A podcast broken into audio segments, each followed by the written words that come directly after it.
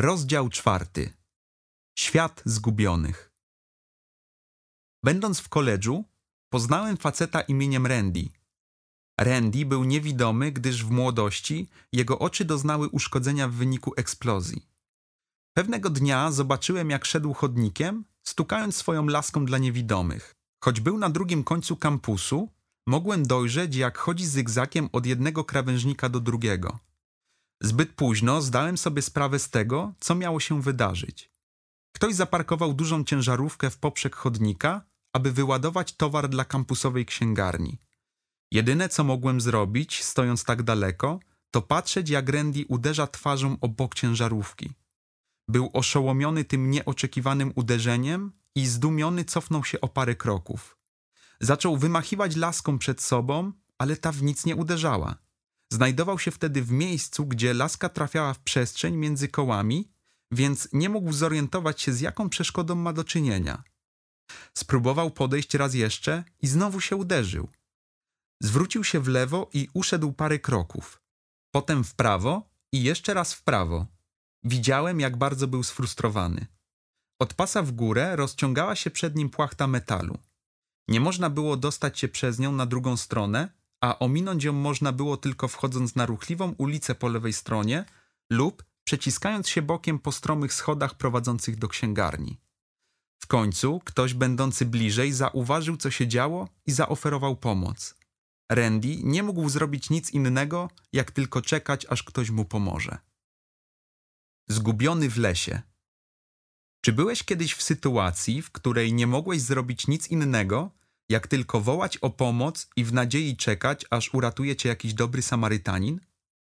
Kilka lat temu prasa donosiła o historii pewnych ludzi z miasta, którzy chcieli odbyć podróż na nartach biegowych w stanie Colorado.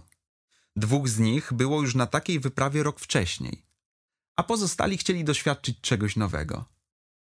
Pojechali samochodami tak daleko, jak tylko mogli, a następnie założyli na siebie plecaki z niezbędnymi rzeczami i wyruszyli w drogę.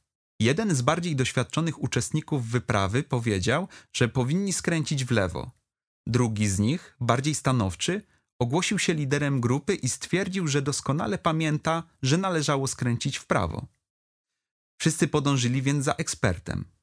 Parę godzin później zdali sobie sprawę, że zupełnie nie wiedzą, gdzie są i że będą musieli spędzić noc w śniegu. Jedna z kobiet biorących udział w wyprawie miała wcześniej problem ze sprzętem.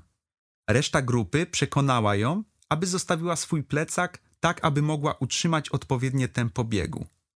Była to dla niej straszna, zimna noc. Cztery dni później grupa została uratowana przez wolontariuszy, którzy od kilku dni ich szukali i w końcu mogli odprowadzić do domu. Akcja ta kosztowała stan Colorado 200 tysięcy dolarów. Choć przemarznięci, wszyscy przeżyli. Ci zgubieni narciarze nie mogli sami się uratować. Mogli tylko żywić nadzieję, że inni przejmą się nimi na tyle, że będą ich szukać, aż znajdą. Zgubieni na morzu. Podobna historia spotkała strażaka z Filadelfii i jego żonę, którzy z zaprzyjaźnionym małżeństwem pojechali na wymarzone wakacje do Cancun w Meksyku. Na miejscu mężczyźni wypożyczyli skutery wodne, aby przeżyć przygodę na morzu. Zaoszczędzili pieniądze, omijając bardziej znane marki sklepów i wybrali nieco już zużyty i mniejszych rozmiarów sprzęt na którymś ze stoisk plażowych z dala od zatłoczonych miejsc. Właściciele sklepu zatrzymali ich karty płatnicze jako zastaw za sprzęt i radośnie pomachali do mężczyzn biegnących ku morzu. Większość ludzi na skuterach pozostaje blisko brzegu, ale ci dzielni Amerykanie oddalili się o całe kilometry od plaży, w euforii ścigając się ze sobą w stronę horyzontu. Wtedy właśnie rozpoczęła się prawdziwa przygoda. Skuter strażaka przestał działać. Jego szwagier podpłynął, aby mu pomóc. Raz po raz próbowali odpalić silnik, ale ten po prostu padł. Nie mając nic, czym mogliby odholować pojazd, szwagier postanowił wrócić do sklepu po linę, mechanika lub skuter zastępczy. Strażak niechętnie przystał na ten plan. Szwagrowi nie udało się wydobyć krzty współczucia z właścicieli, którzy przypomnieli mu jedynie, że to on jest odpowiedzialny za wszelkie usterki. Do czasu, gdy udało mu się przekonać ich, aby wyruszyli na pomoc jego koledze, Ten zdryfował już z prądem zatoki i nie mogli go nigdzie znaleźć. Trudno było nawet powiedzieć, gdzie go zostawił. Horyzont to całkiem przestronne miejsce. Przerażona żona strażaka próbowała namówić ambasadę USA do wysłania Straży Przybrzeżnej do poszukiwań jej zaginionego męża, który, jak mieli nadzieję, wciąż dryfował na skuterze nabierającym wody. Akcja poszukiwawcza trwała przez sześć kolejnych dni. Dzięki Bogu, historia zakończyła się szczęśliwie. Mężczyznę wyciągnięto z morza po tygodniu, odwodnionego i pokrytego czyrakami i z poważnymi oparzeniami słonecznymi. Opowiadał o przerażających spotkaniach z rekinami, pływającymi czasem wokół niego, dryfującego w Zatoce Meksykańskiej. Człowiek ten został uratowany, ponieważ kochający go ludzie nie przestali go szukać do czasu, aż znaleźli i ponieważ pewien kapitan przejął się nim na tyle, że z trudem zatrzymał swój wielki okręt handlowy, aby pomóc potrzebującemu. Zgubieni ludzie nie pomogą sobie sami. Te dwie historie ilustrują, w jak trudnej sytuacji znajdują się zgubieni. Nie są w stanie sobie pomóc. Gdyby wiedzieli, co zrobić, zrobiliby to, ale nie widzą wyjścia ze swej sytuacji. Jedyne, co mogą zrobić, to uchwycić się czegokolwiek, co znajdą pod ręką i czekać, aż nadejdzie pomoc. Gdy ją ujrzą, zaczną krzyczeć i machać rękami ze wszystkich sił. Pewnego razu spotkałem lekarza z Nowej Zelandii. Opowiadał mi historię o ślepocie, która do dziś mnie zadziwia. Był to przypadek starszej pani, która zgłosiła się do szpitala skarżąc się na nieustanne upadki. Myślała, że to przez zaburzenia równowagi. Po przeprowadzeniu szczegółowych badań, lekarz zaprosił ją i jej córkę do szpitalnej sali. Zbadaliśmy panią i odkryliśmy, że nie chodzi tu o pani równowagę czy błędnik. Obawiam się, że jest pani ślepa. Kobieta poirytowała się. Nonsens! Widzę wszystko doskonale. Niech pan zobaczy, po mojej prawej stronie jest okno, przede mną są drzwi, w górnej części ściany po lewej jest zamontowany telewizor. Miała rację w każdym szczególe. Doktor zapytał o co innego. Proszę mi opisać, jak jestem ubrany. Cóż, e, ma pan na sobie fartuch lekarski, długopisy w kieszeni i stetoskop zawieszony wokół szyi. Córka tej kobiety łagodnie powiedziała: Przykro mi, mamo, lekarz jest ubrany zwyczajnie. Nie ma na sobie fartucha ani niczego, co opisałaś. To prawda, przysięgam. Pacjentka zamilkła w osłupieniu. Jak to możliwe, że widzę, skoro jestem ślepa? Lekarz wytłumaczył jej, że nie widzimy oczami. One tylko odbierają sygnały. Proces widzenia zachodzi w mózgu, który odwraca obraz z siatkówki i interpretuje otrzymane sygnały, tworząc obraz, jaki znamy. Kobieta ta mogła widzieć okno, ponieważ czuła promienie słoneczne na swej skórze. Usłyszała drzwi naprzeciwko i telewizor szpitalny, typowo umieszczony w górnej części pomieszczenia. Jej mózg wygenerował mentalny obraz ze wszystkich tych bodźców. Jej oczy były zupełnie ślepe, choć myślała, że widzi doskonale. Zaślepieni przez szatana. Na tym właśnie polega problem z duchową ślepotą. Jesteśmy przekonani, że widzimy, mimo że diabeł kompletnie zaślepił nasze umysły. A jeśli nawet głoszona przez nas dobra nowina jest zakryta, to jest tak w przypadku tych, którzy giną, niewierzących, których umysły zaślepił Bóg tego wieku, aby nie dotarło do nich światło dobrej nowiny o chwale Chrystusa, który jest obrazem Boga. Drugi list do Koryntian, rozdział czwarty, wersety trzeci i czwarty. Przyjrzyjmy się temu fragmentowi uważnie. Po pierwsze, widzimy, że niewierzący są ślepi, podobnie jak Randy, z tą różnicą, że ich ślepota nie jest fizyczna, tylko umysłowa. Z ich oczami jest wszystko w porządku, to ich umysły są zaślepione. Sądzą, że widzą, ale tak naprawdę są ślepi. Wersety te mówią nam również, że ich ślepota nie jest przypadkowa. Zostali zaślepieni przez Lucyfera, Bożego wroga. Zrobił to umyślnie po to, aby byli na wieki zgubieni. Jeżeli nie otrzymają pomocy, nie ujrzą chwały Chrystusa. Ktoś musi ich uratować. Cały list do Rzymian ma charakter misyjny. Apostoł Paweł pisze do kościołów domowych, informując je o swoim planie ewangelizacji Hiszpanii. Prosi je o modlitwy i wsparcie finansowe.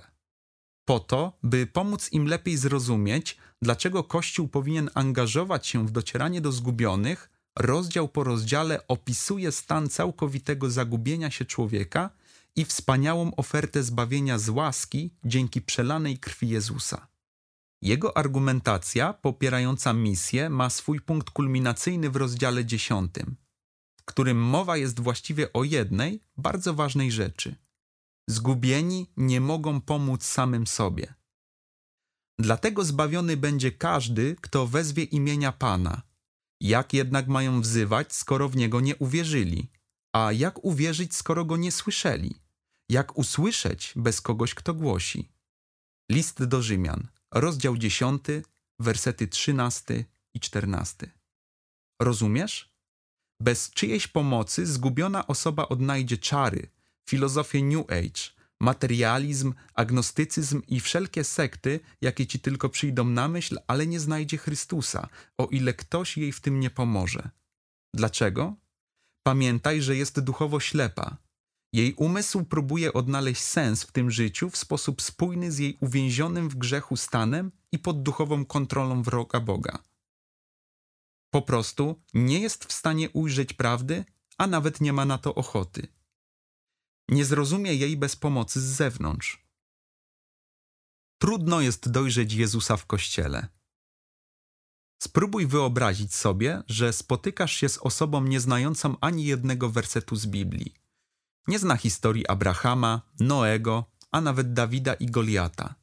Wierz lub nie, ale połowa ludności świata nigdy nie słyszała imienia Jezus. Nawet w Kalifornii spotkaliśmy dziewczynę, która nie znała historii Adama i Ewy.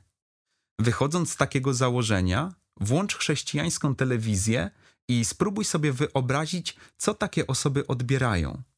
Dziwnie uczesani mężczyźni wygłaszają pełne emocji przemówienia do tłumów, które zdają się ich ubóstwiać i niepohamowanie śmiać z każdego ich dowcipu, robiące wrażenie występy do programów i obietnice zbyt wielkie, by mogły być prawdziwe, oraz oczywiście pieniądze, pieniądze i jeszcze raz pieniądze. Potem takie osoby przychodzą do kościoła i próbują śpiewać pieśni typu Tak jak jeleń do źródła wody, dusza ma do ciebie lgnie. Że co? Albo inną. Uderzą na miasto, zdobędą ten mur. Tak liczne zastępy posłuszne mu są. Ta radośnie brzmiąca pieśń, oparta na piśmie, mówi o armii żydowskiej burzącej mury warownego miasta i uśmiercającej wszystkich jej mieszkańców, więc w sumie to cieszę się, że nowe osoby jej nie rozumieją. Nie chcę się tutaj nabijać z tych chrześcijańskich zwyczajów. Pragnę jedynie pokazać, dlaczego zgubieni ludzie często nie potrafią pojąć tego cennego klejnotu, jakim jest Jezus, mimo że szczerze próbują zbliżyć się do chrześcijaństwa. Często przedstawiamy ludziom Jezusa tak szczelnie opakowanego w naszą kulturę kościelną, że zgubieni mogą spędzić długie lata na wzrastaniu w nią bez dostrzegania tego, kim jest Jezus wśród tych wszystkich dodatków. Nie zastanawiamy się nad tym głębiej, ponieważ jest to nasza kultura, ale oni są duchowo ślepi, a wiele rzeczy, które nam wydają się świetne, może być dla nich przeszkodą, podobnie jak ciężarówka zagradzająca przejście Rendiemu. Jak uratować zgubionych? Skup się na otwartych ludziach. W dziesiątym rozdziale Ewangelii Łukasza Jezus naucza nas, jak ewangelizować. W wersecie dziesiątym mówi nam, co robić, jeśli napotykamy kogoś, kto nie chce słyszeć o Jezusie, zbawieniu czy swoim grzechu. Gotowi na instrukcję mistrza? Zostaw ich w spokoju. To wszystko. Po prostu zostaw ich. Nie kłóć się z nimi, nie zrzędź, nie podsuwaj im niepostrzeżenie traktatów. Nie zamęczaj ich i nie dręcz w żaden sposób. Jezus pozwolił nam całkowicie unikać konfrontacji z zatwardziałymi ludźmi. I jest w tym mądrość. Takie podejście usuwa też najczęstszy strach powstrzymujący chrześcijan przed byciem światłem dla innych strach przed odrzuceniem. Widziałem setki ludzi wychodzących z duchowej ciemności i zwracających się z miłością do Chrystusa. 99% z nich w momencie otwarcia się na przyjęcie Jezusa jako Pana przechodzi jakiś osobisty kryzys i czegoś szuka. Rzeczywistość wygląda tak, że każda zgubiona osoba przechodzi przez cykle otwartości i oporu. Człowiek, dziś przepełniony dumą, może w przyszłym miesiącu zostać upokorzony przez jakąś życiową sytuację.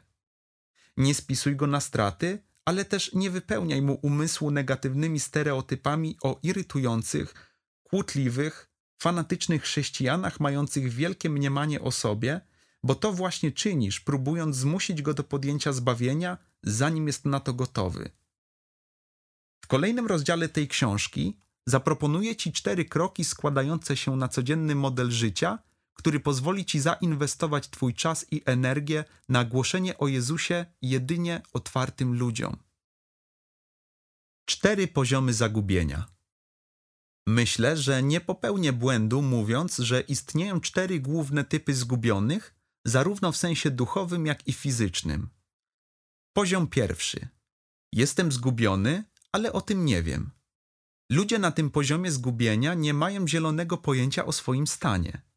Podobnie jak narciarze w lesie, którzy zgubili się już w momencie, gdy skręcili w prawo, choć o tym nie wiedzieli.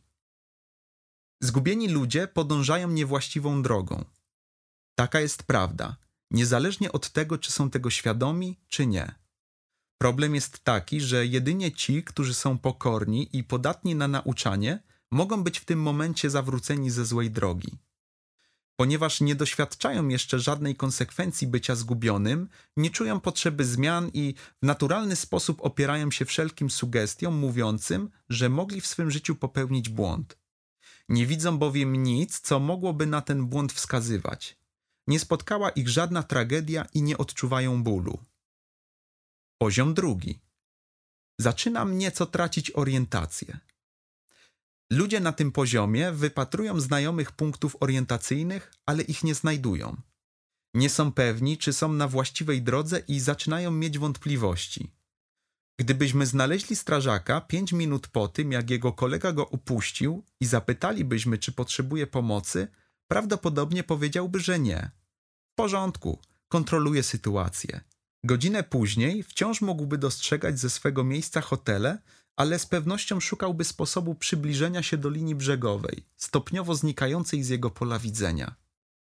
W kontekście duchowym ludzie zaczynają szukać drogi, gdy zostawiają to, co znają. Czują się zdezorientowani, gdy opuszczają dom rodzinny, wchodzą w związek małżeński, rodzą im się dzieci, zmieniają pracę i kiedy stają w obliczu śmierci lub innej radykalnej zmiany w dotychczasowym utartym stylu życia. Okres edukacji zawsze jest czasem, w którym porzucamy stare schematy myślenia i przyjmujemy nowe. Ludzie znajdujący się na wszelkiego rodzaju etapach przejściowych są zwykle bardziej otwarci na dialog, choć mogą nie być gotowi, by przyznać, że są zgubieni i potrzebują zbawiciela.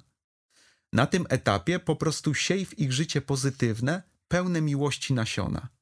Po jakimś czasie dojrzeją one do żniwa i do czasu wskazania konkretnego duchowego kierunku, ale dopiero gdy nadejdzie właściwy czas.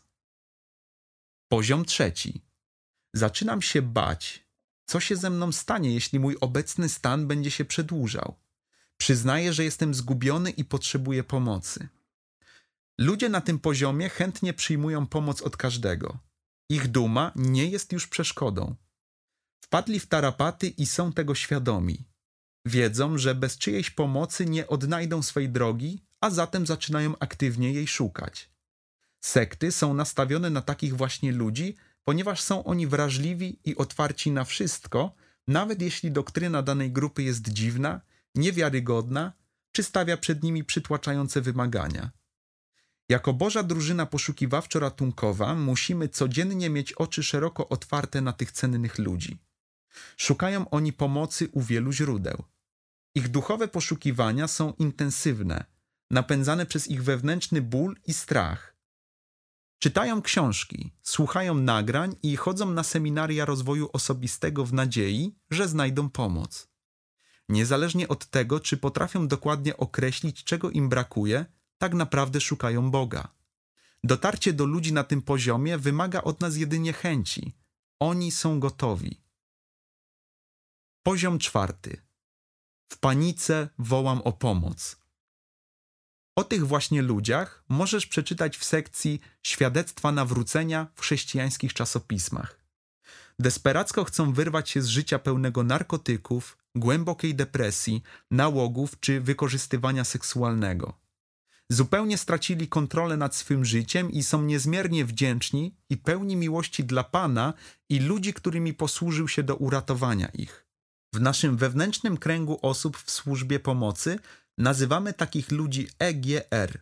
Jest to skrót od Extra Grace Required, czyli potrzeba szczególnej miary łaski, ponieważ ludzie w tym stanie często tak desperacko potrzebują pomocy, że zbyt kurczowo chwytają się usługującego, za nic mając jego granice przestrzeni osobistej, niezbędne do pełnienia tej służby jako życiowego powołania. Przypominamy wszystkim, których szkolimy, że muszą być szczególnie wrażliwi na tego typu osoby, ponieważ ich życie stało się koszmarem i zrozumiałe jest, że przez pewien czas będą potrzebować niemal wyłącznej uwagi. W miarę upływu czasu bezpieczeństwo, jakie daje przynależność do chrześcijańskiej rodziny, uśmierzy ich strach, a moc Jezusa prowadzi ich do narodzenia na nowo i do odrodzonego, pełnego ducha życia. Osoby takie znormalizują wtedy swoje zachowanie. Do tego czasu trzymaj je mocno i pocieszaj. Jesteś ich bohaterem i nigdy nie zapomną, co dla nich zrobiłeś. Każdego dnia spotykamy ludzi na różnych etapach, od zatwardziałych po panikujących. Gdy wychodzimy z domu, by odhaczyć kolejne punkty naszego grafiku, pozwólmy sobie też na dostrojenie się do częstotliwości Bożych sygnałów alarmowych. Z pewnością zostaniemy poprowadzeni do kogoś, kto go szuka. Tu właśnie rozpoczyna się nasza misja.